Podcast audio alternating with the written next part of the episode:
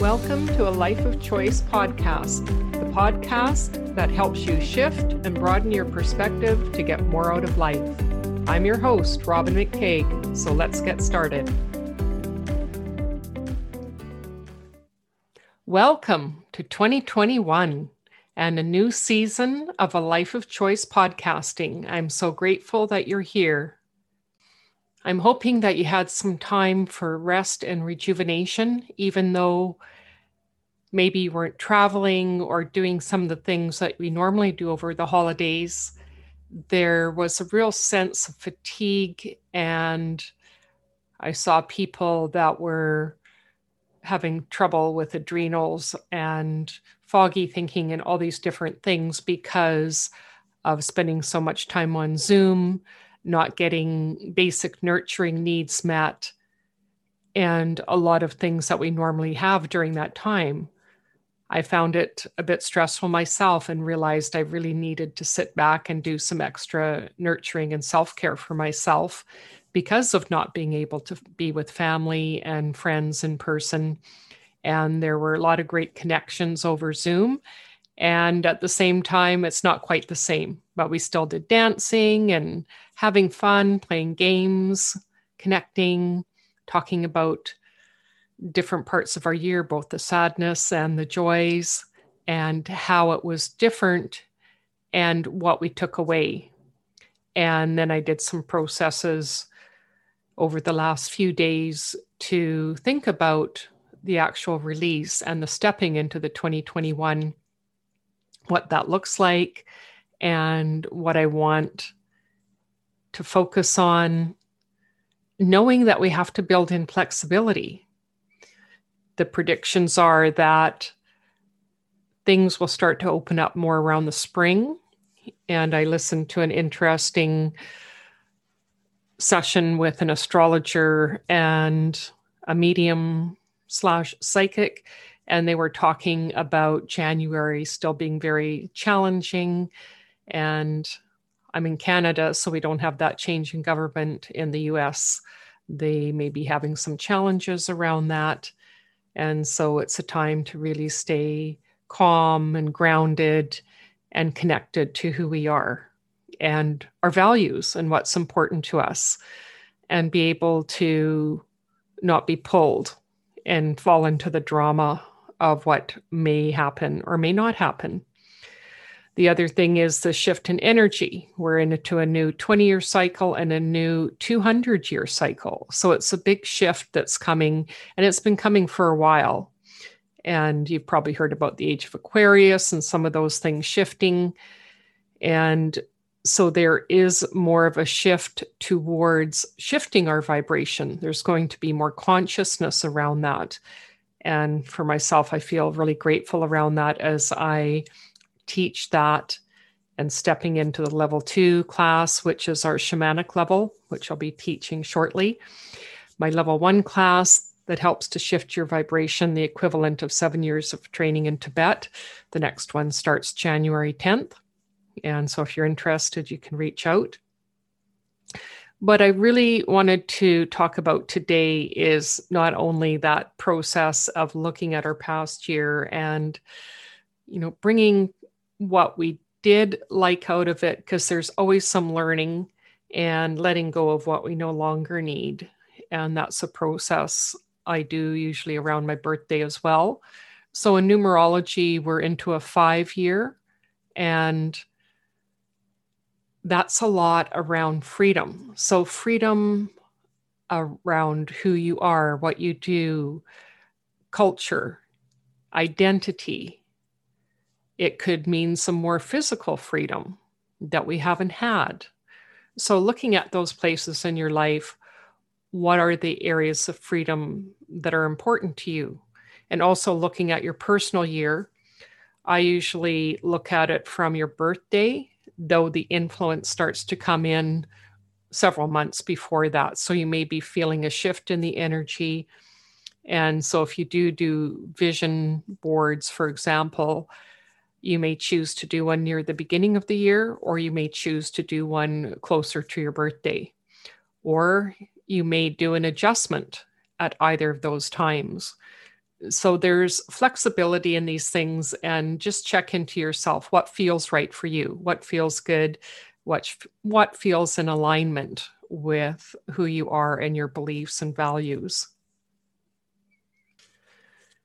So I know that there's been a lot of media around resolutions and why they don't work.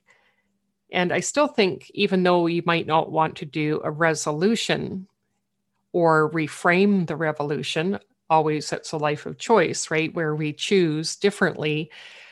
And at the same time, there's some benefit in having that review. And what do I want for my coming year? Always with that intentionality and reviewing that frequently annually, quarterly, monthly, weekly, daily, with different focuses. So, for example, you might have that big picture, and then you get into the smaller things, and especially with your daily, like what is that intention? What is it that you're going to put your attention on, and your intention towards what you're moving towards and living that is in alignment with what's going on for you.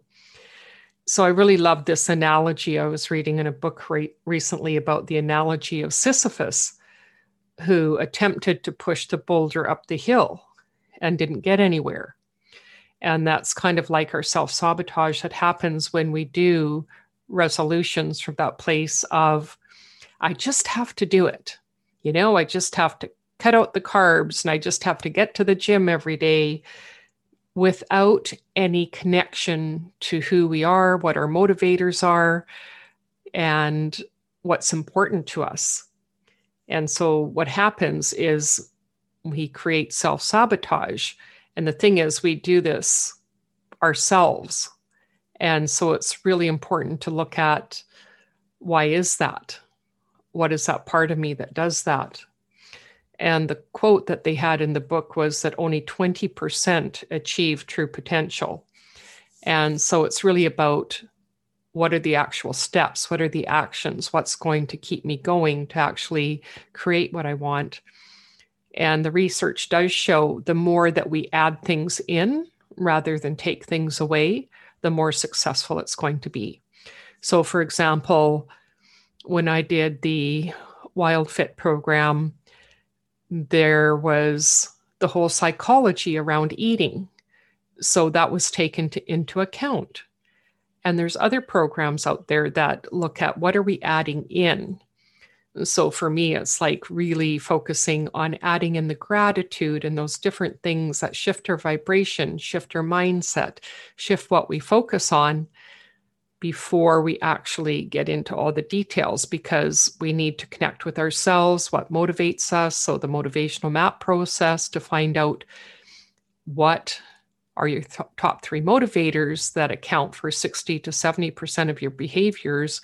When, and when you can tap into those, they're going to propel you forward toward, towards what you do want.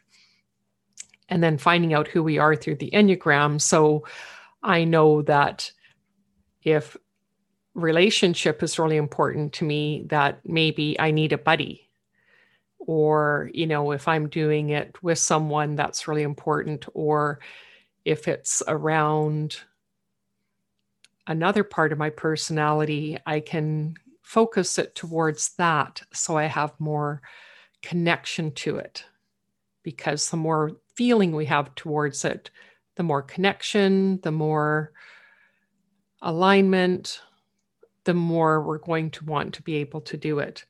And there's always that kindness and compassion of when we are not perfect, to not let go of everything. That can be our tendency. Well, I didn't do it right, or I didn't do it yesterday, so I'm just going to give up. Rather than being like the toddler who learns to walk, they fall down, they pick themselves up, and they keep going. And that's what we really have to focus on. This is one thing. It didn't happen. So, looking at what were the triggers for that, to actually look behind the behavior to see what is it. And so, for example, with the Enneagram work, it could be shadow work to see Is it the controller? Is it some part of you that you have not acknowledged that is in your subconscious sabotaging you? Or is it an inner child thing from my psychology conflict resolution area where we look at is that child sabotaging because they're too scared? Did something happen in the past that made them think they just can't do it, that they're not worthy? Whatever it is for that individual, because we're all unique. And so it's going to be specific to you. So I find a lot of people will join different programs, different things at the beginning of the year, even the gym. And then it falls by the wayside because it's not connecting to who they are and what's specific to them. So it's really important to have that personal awareness so that you can connect what you want. And it's not all about the doing, right? It's about who we're being, what do we want, so making that as important as the action because the yin has to come before the yang. We have to have that receptivity, that understanding, that awareness, and that attachment to what's important before we actually step out into the action. Because the action will only happen without that for a short time. And then it's just not going to happen because there's there's nothing propelling you forward to do that. And in fact, it may actually stop you from doing it in the future because you've had this experience where it wasn't successful. So, why even try? So, we can get into that victim mode. And that's why we don't use the word try as much as possible because if we try, do we actually do it?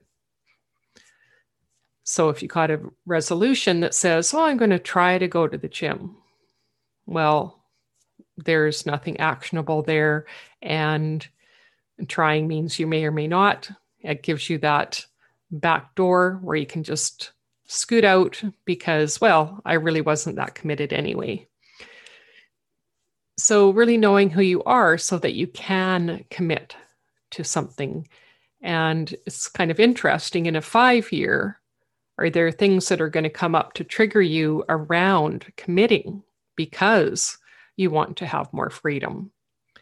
And especially if you're a type seven in the Enneagram, which is really wanting that freedom and continue to want choice in everything that they do.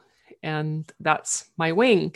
so I understand that. I can go into the FOMO, you know, the fear of missing out. And I've really had to cut that back because it takes up time, money, resources that could be used towards something more beneficial. So it's learning to understand where it's coming from and to breathe through that, to use different techniques, to make friends with that part of myself, to acknowledge it, be kind with myself and compassionate. And especially in this past year where travel, which is something that I love, really didn't happen. I did get away for one short trip to Whistler, which is local, two hour drive. So it was accessible. Only locals were allowed. And it was great to be in nature so that took care of that part for a little bit and i still had a bigger plan that didn't happen and so there was some disappointment there and i really had to look from that different perspective and reframe it it's like this is only temporary and i think for people that really freedom is so important realizing how is that helping you know, maybe I'm staying put because I'm helping to keep others healthy and safe. I'm keeping myself, my family, who's ever in my bubble, I'm keeping them safe and healthy. And this is temporary. I know that I will be able to travel or will be able to do this, whatever it is for you in the future. So, those are some thoughts today around starting the new year and the other thing is picking a word for the year. Some people like a phrase, some people like a word. I'm finding I like the simplicity of a word. And it may be worthwhile to look at if you're, especially if you're self employed. It could be if you work corporately as well, but a word for your business or your work life and one for your personal life. In the sense that there may be uh, different things that you want to focus on, though you do want them to be congruent with each other. And so I just finished that process this morning. And for my business, I chose thrive. And for my personal, I chose love. And I see those working together very synchronistically because thriving not only is about financial, but it's also about self love, it's about compassion, it's about self care, it's about having my clients and students thrive. There's harmony within that partnerships. There's so many things that thrive means to me that encompasses everything. And with love, it's simply that basic need that we all have. And when I look from that perspective of what would love do, how can I show more love in this situation? It keeps me out of judgment. It keeps me out of going to the places of wanting things to be different, of being more present, and being more kind, compassionate, both to myself and others.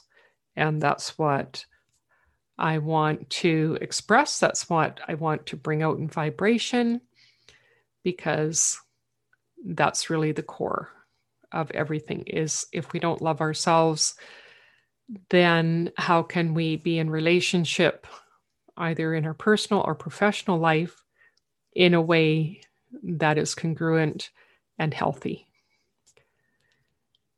so I will leave you with those thoughts, and I would love to hear if you have chosen a word and what that is, or if you've chosen two words. So have a great week, and I will see you again soon.